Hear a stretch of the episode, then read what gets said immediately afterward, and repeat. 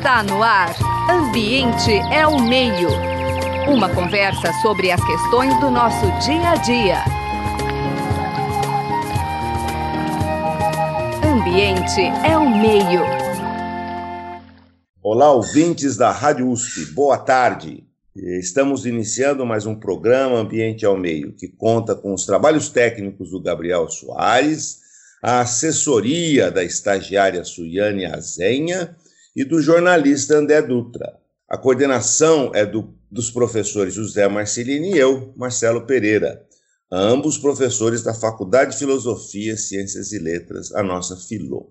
Lembrando que estamos em tempos de afastamento social, pandemia, e, portanto, o programa todo é feito à distância. Assim, pedimos para vocês todos um pouquinho de paciência e que nos perdoem eventuais falhas na gravação.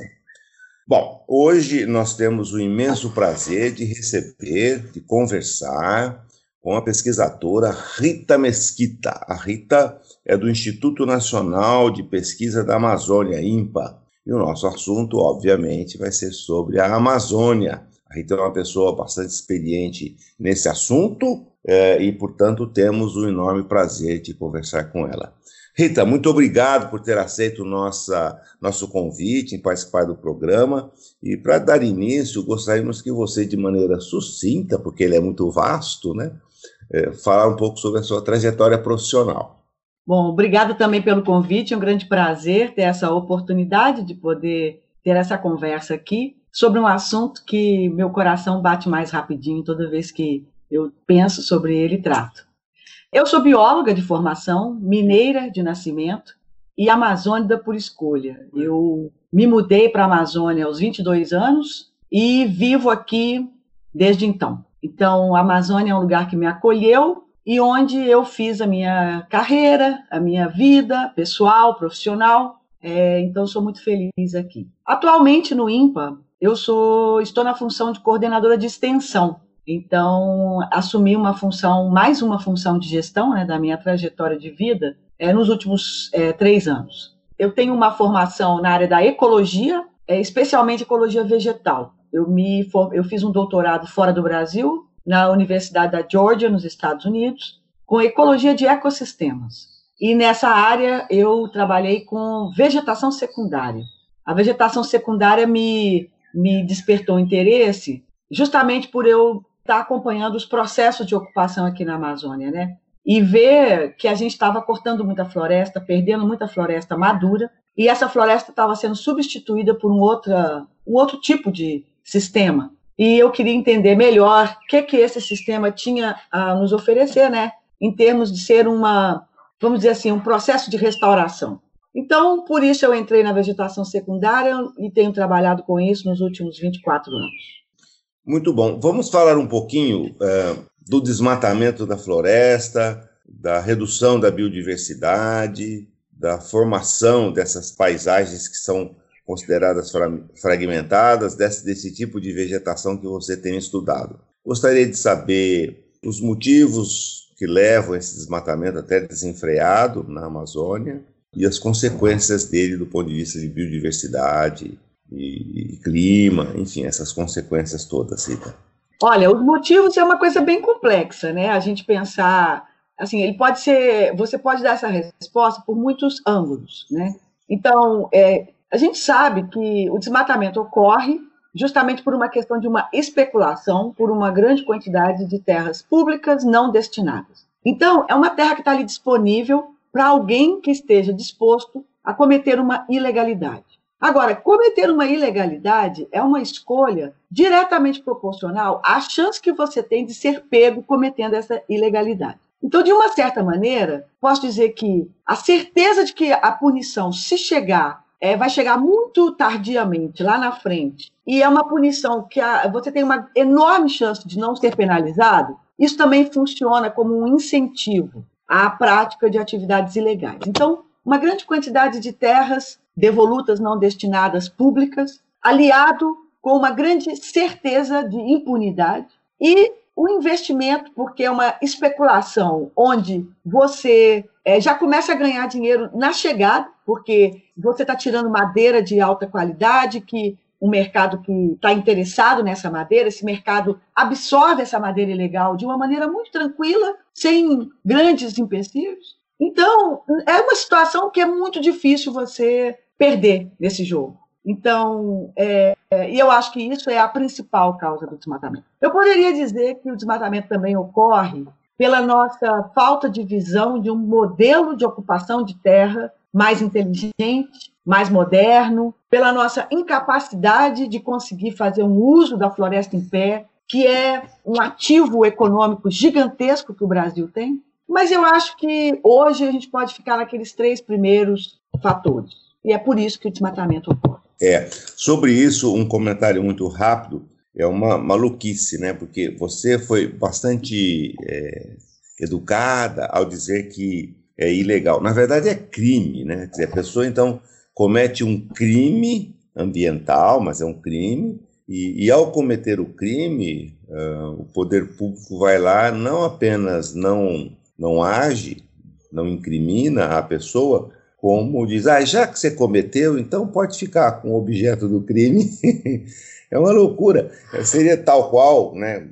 Alguém matar uma pessoa, aí o poder público fala assim: ah, já que você matou, tudo bem, pode ficar com os bens que você da pessoa que você matou. É uma maluquice imaginar. E, e eu penso que você, de uma maneira muito lúcida, Rita, comenta conosco exatamente o grande ponto, né? É a dificuldade ou a incapacidade de se imaginar uma ocupação diferente da Amazônia do que essa tradicional corta tudo, né? Acho que esse é um aspecto muito exatamente. triste da nossa, da nossa sociedade.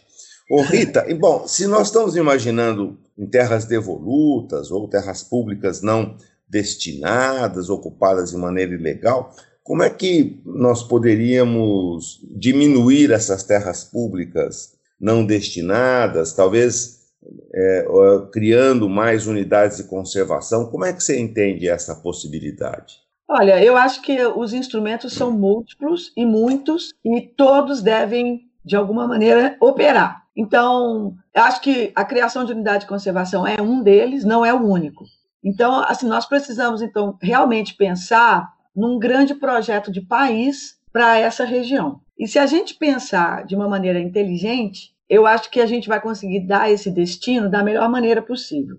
Infelizmente, eu não ve eu vejo que nós estamos nesse momento no nosso país, nós estamos voltando, abrimos um baú do passado e estamos trazendo é, os pergaminhos da história lá do, do passado, que a gente acreditava que hoje a gente já poderia ter superado, já poderia ter avançado, e infelizmente isso não está acontecendo. Então, nós estamos trazendo de volta o mesmo projeto de país que a gente tinha nos anos 70. E isso quer dizer que passaram-se 50 anos e nada evoluiu na nossa visão para essa região. Tanto nada evoluiu que nós estamos trazendo velhos projetos que já deveriam ter sido guardados e encerrados há muito tempo e, eles, e nós estamos vendo isso tudo voltar. Então, é muito. Eu, sendo uma pessoa, dediquei a minha vida à, à vida acadêmica, né? Então, eu sou uma pesquisadora, é, trabalho com a ciência, trabalho com o conhecimento, né? A geração de conhecimento novo, a aplicação do conhecimento existente, né? Então, isso é muito desencorajador, porque a gente vê que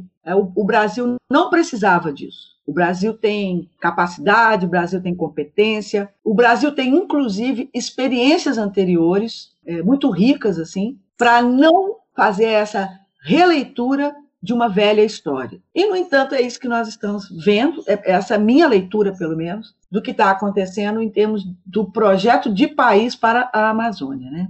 E as unidades de conservação, sendo uma das possibilidades de ocupação, vamos explorar um pouquinho essa sua experiência como é, secretária de junta é, do Estado e, portanto, extremamente, ligada às unidades de conservação. Como é que são feitas as criações dessas unidades de conservação? Para que, que elas servem? Conte para nós e para o nosso público não é? a respeito da importância dessas unidades de conservação e como é que elas trabalham.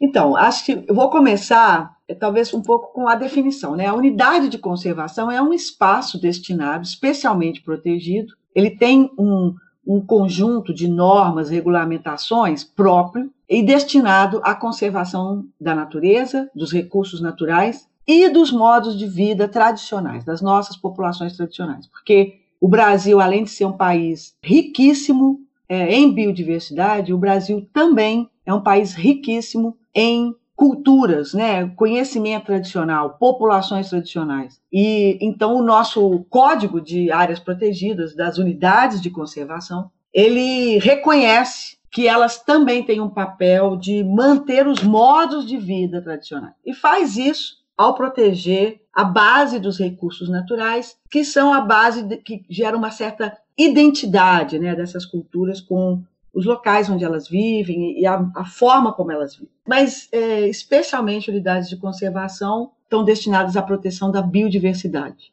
Existe no Brasil um sistema nacional de unidades de conservação, que a gente chama de SNUC, que na semana passada completou 20 anos. Então, há 20 anos nós já temos esse sistema e ele, infelizmente, ele é relativamente pouco conhecido pela nossa população e principalmente pouco compreendido, né? Porque ele é um, é um sistema complexo, e que envolve diferentes categorias de áreas, de unidades de conservação, e essas diferentes categorias desempenham papéis, têm objetivos específicos. Então, o gestor público, no momento que faz a definição, a escolha, muitas vezes, inclusive, atendendo a pedidos, né, sobre as áreas prioritárias para a conservação, ele também precisa fazer uma fazer um reunir um conjunto de elementos para definir qual seria a categoria mais apropriada para aquela unidade especificamente. E ao fazer isso, ele vai contribuindo para construir esse sistema nacional, que é um sistema integrado, onde diferentes espaços territoriais estão desempenhando diferentes ob objetivos. Em alguns casos, os objetivos são mais restritivos e as categorias são categorias mais restritivas, no sentido de priorizar a conservação em detrimento do uso.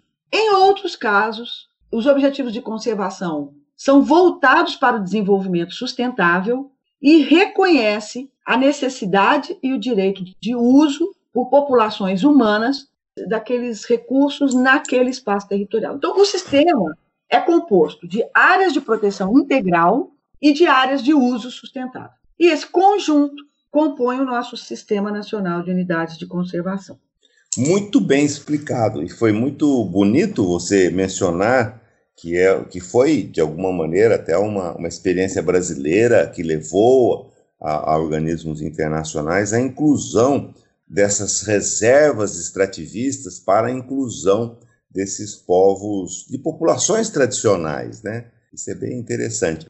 Queria só lembrar aos nossos ouvintes que as populações tradicionais não são consideradas as populações indígenas, os povos indígenas, que aí tem uma outra esfera e tal. Populações tradicionais são aqueles, aquelas populações que não são é, de origem, né, culturalmente de povos indígenas e que habitam na Amazônia em especial as enormes reservas às beiras dos rios, são os pescadores, os extrativistas, deu origem, então, a um movimento todo de seringueiros, não é isso, Rita? E Exatamente. Esse pessoal, é esse pessoal que está contemplado aí nas, nas reservas extrativistas. Ô, Rita, e a sua experiência aí na Amazônia em relação à criação das, dessas áreas, né? Montando esse sistema nacional de unidades de conservação. Conte um pouco para a gente. Dificuldades de montar, dificuldades de é, manter aquilo tudo. Como é que isso Olha, funciona? Isso funciona em, em, vários espaços diferentes, em vários, vamos dizer assim, fóruns, né? É, começa por uma iniciativa, é, acho que global, mas principalmente nacional, de identificação de áreas prioritárias para conservação. Então, o Brasil, ele já lá atrás, nos anos 80 ainda, ele já começou a se preocupar e se preocupou em identificar áreas prioritárias para conservação e vir construindo uma estrutura de conhecimento técnico sobre onde que está essa base da conservação. No caso da Amazônia, nosso conhecimento avançou muito nas últimas décadas, porque a Amazônia sempre foi um local ainda assim de muito difícil acesso, onde a presença de grupos de pesquisa ainda é muito tênue, né, muito pouco, muito espalhada. Existem grandes vazios de conhecimento que a gente ainda até hoje ainda está cobrindo áreas que nunca foram estudadas, que nunca foram levantadas, porque realmente é um mundo, né? A Amazônia é um mundo em si. Mas, apesar de tudo isso, o nosso conhecimento sobre a Amazônia hoje é maior do que né, já foi no passado. Então, a definição, a decisão de, de destinar uma área não destinada para conservação começa re, realmente respondendo à pergunta qual é o valor de conservação dessa área. E para isso a gente então tem todo uma, um arcabouço de suporte definindo áreas prioritárias para a conservação da biodiversidade no país. Esses são grandes polígonos e tem todo um, todo um conhecimento técnico por trás que resulta na identificação dessas áreas. Uma coisa que eu acho que é bem importante a gente falar, eu acho que talvez muitas pessoas não tenham essa compreensão, é de que quando a gente fala de Amazônia, todo mundo pensa a Amazônia assim, uma grande planície inundável, uma grande área de floresta homogênea, e aquela floresta sendo a mesma floresta do Maranhão ao, a, às fronteiras do Brasil com o Peru, né, Colômbia e tudo mais. A verdade não é essa. A Amazônia ela é composta de um mosaico de unidades ecológicas assim, onde se desenvolveu uma biodiversidade própria em cada uma dessas unidades. Por isso a Amazônia tem tamanha biodiversidade, porque a biodiversidade não está distribuída da mesma de uma maneira homogênea na Amazônia. Na verdade, é, existem muita, muitas micro-regiões de evolução de espécies dentro da Amazônia. Então, o desafio da conservação é guardar uma amostra, uma representação de toda essa riqueza em áreas protegidas de diferentes categorias. Então, muitas pessoas, é, o cidadão comum, assim, muitas vezes ele fala assim: mas já não tem muita área protegida, não? Já não está bom? Para que, que tem que proteger mais? É, é a mesma fala que se faz sobre muita terra para pouco índio. É, é, é, uma, é uma expressão da nossa ignorância quanto à riqueza e à diversidade. Então, quando você começa a entender isso, você compreende que o desafio de conservação para essa região é gigantesco e que nós estamos muito aquém do necessário. Então, o gestor público, quando ele vai, é, ele, ele vai trabalhar essa questão de destinar uma área para conservação, ele começa é, se perguntando quais são as áreas prioritárias para a conservação da biodiversidade. Mas isso não é a única razão. Uma parte disso tem a ver com também as demandas sociais, os pedidos das comunidades para uma maior proteção, para assegurar um reconhecimento dos direitos delas sobre pedaços desse território. Em geral, isso acontece porque existem conflitos. E existem conflitos porque existem projetos distintos sendo concebidos e implementados sobre um mesmo território. Então, toda vez que você é, tem disputa pelos recursos e pelo território com projetos distintos, você gera um conflito, de certa forma. Então, muitas populações tradicionais, elas têm nas unidades de conservação uma esperança de um reconhecimento de um direito diferenciado sobre os recursos naturais de uma determinada área. Esses recursos naturais podem ser castanhais, podem ser pesqueiros, né? os locais de pesca, os lagos, é, podem ser áreas de extrativismo de produtos como a copaíba, a seringa, né? É, tantas fibras, enfim, esses são os recursos naturais em geral, né? Raramente nós estamos falando de recursos como minérios, né, pedras preciosas. Não é, não é disso que se trata aqui. O que se trata aqui é assegurar um território para acessar um recurso que é essencial para a manutenção de um determinado modo de vida. E muitas vezes o que acontece é que chegam a esses territórios é, pessoas que estão, estão lá para implantar um outro projeto, seja a pecuária, seja a, a agricultura de grãos, a especulação, porque na verdade muitos realmente só o que querem é uma terra nua para poder colocar no mercado e especular sobre essa terra, então é, é, é, uma questão fundiária. Então, nesse momento, o gestor público ele precisa analisar todos esses aspectos para poder tomar uma decisão sobre a conveniência e a relevância ou não de se estabelecer uma área protegida para mandar uma mensagem clara a todos de que ali se reconhece um valor de conservação e se reconhece um direito de acesso diferenciado ao território. Muito bem explicado, Rita, muito bem explicado. É, recentemente, nós entrevistamos, tivemos o prazer de entrevistar um colega seu aí do INPE, muito conhecido, Mário Conraft, e ele me explicou algo, uma analogia muito simpática, que é o seguinte: a Amazônia, em função da sua enorme diversidade e, e a, a diferenciação de biosistemas, né, sistemas biológicos, ela não é uma sopa que a gente no sul aqui fala, ah, a Amazônia é uma sopa que as pessoas vão comendo pela beirada.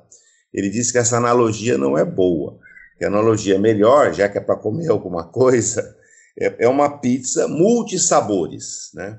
E quando você quando você come um sabor, você comeu realmente um pedaço da pizza, porém você não vai encontrar aquele mesmo sabor no restante da pizza. Então. É, eu achei muito uma analogia muito boa, quer dizer, que ela é, na realidade, uma, um enorme espaço completamente diferente um cantinho de outro. E eu isso penso que, que, é isso que se deseja quando se cria as unidades de conservação, é, o respeito às populações também, portanto, aspectos culturais. É, essa é uma mensagem importante aos nossos, aos nossos ouvintes, né? Muito bem. Ô Rita, uh, bom, aí de alguma maneira as pessoas vão ocupando de uma forma tradicional, desmatando, plantando, etc., e se criam fragmentos desse processo. Vamos conversar um pouquinho, nesse pouquíssimo tempo que nos resta, a respeito da fragmentação florestal, dessas mudanças significativas na composição, não só arbórea, mas também eh, da fauna uh, e as consequências disso. Então, é, fragmentação florestal é o que acontece quando você desmata, você remove toda aquela vegetação e sobram algumas manchinhas né, de vegetação original ali. Essas manchas, dependendo do tamanho e da forma que elas tiverem, elas vão é, sofrer, vão continuar sofrendo um processo de degradação, mesmo que elas tenham sido deixadas ali como um remanescente. Porque a fragmentação florestal é esse processo é um processo que ele continua acontecendo lentamente. É como se fosse uma morte lenta da floresta. Então você deixou ali aquela, aquele remanescente em pé, mas isso não quer dizer que ele vai permanecer intacto. É claro que os efeitos da fragmentação florestal eles vão ser dependentes do tamanho dessa mancha de remanescente e da forma dessa mancha. Então, muitos fragmentos se tornam completamente isolados da floresta primária, da, que é a tua fonte de propágulos, fonte de espécies. E em algumas partes do Brasil, isso se tornou um grande problema, o, o alto grau de isolamento de fragmentos, e se desenvolve, então, toda uma ciência ligada ao que a gente chama de ecologia de paisagem. Né? A ecologia de paisagem é justamente analisar como os processos ecológicos estão sendo afetados por esse alto grau de fragmentação e também traz em si um determinado componente de manejo dessa paisagem, que é o que é que nós podemos fazer para melhorar a conectividade, para ampliar a área funcional desses fragmentos e para contrapor aos grandes e fortes efeitos da fragmentação florestal, principalmente ligados a efeito de borda, as interações com a matriz do entorno e tudo isso. Então, existe essa preocupação de que a gente possa manter bastante conectividade na paisagem, porque é por meio desses, desses corredores ecológicos que se dão os processos críticos de uma boa, de manutenção da vitalidade das populações animais e vegetais que permanecem nessas áreas isoladas. Então, é por ali que se dá o fluxo gênico, é por ali que se dá as trocas e, e os deslocamentos, também eles acabam tendo uma importância para que essas populações, principalmente de animais, possam buscar ambientes e recursos desejáveis ou críticos para sua manutenção. E na ausência dos corredores, a vulnerabilidade para um deslocamento é, se torna muito grande, a probabilidade de mortalidade muito alta.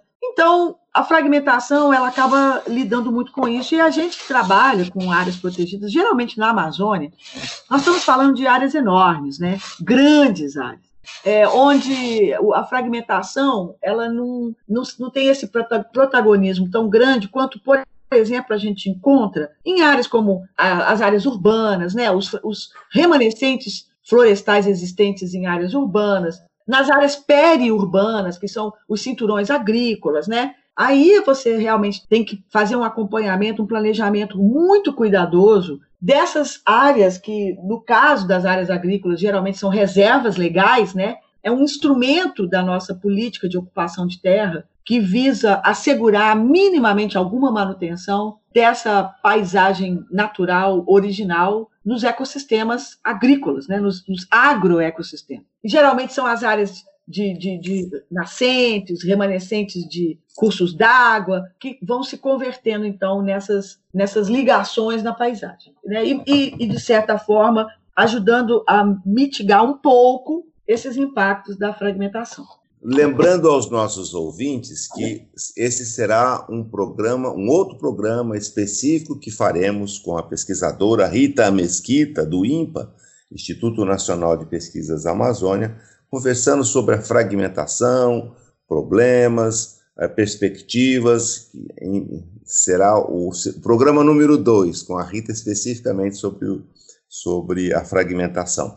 Por hora, Rita, eu posso dizer, infelizmente, o nosso tempo se esgotou. Tivemos um enorme prazer de recebê-la aqui, essa importante é, quantidade preciosa de informações que você nos trouxe. Queremos agradecer bastante, portanto, a Rita Mesquita, aos trabalhos técnicos do Gabriel Soares e desejar a você muito sucesso nessa nossa resistência na Amazônia. Muito obrigado, Rita. Também agradeço muito a oportunidade. Obrigada e ficamos às ordens aqui. Você acabou de ouvir Ambiente é o Meio. Produção e apresentação: José Marcelino e Marcelo Pereira. Música tema: Evandro Navarro. Sonoplastia: Mariovaldo Avelino. Ouça também este e outros programas em www.ribeirão.usp.br.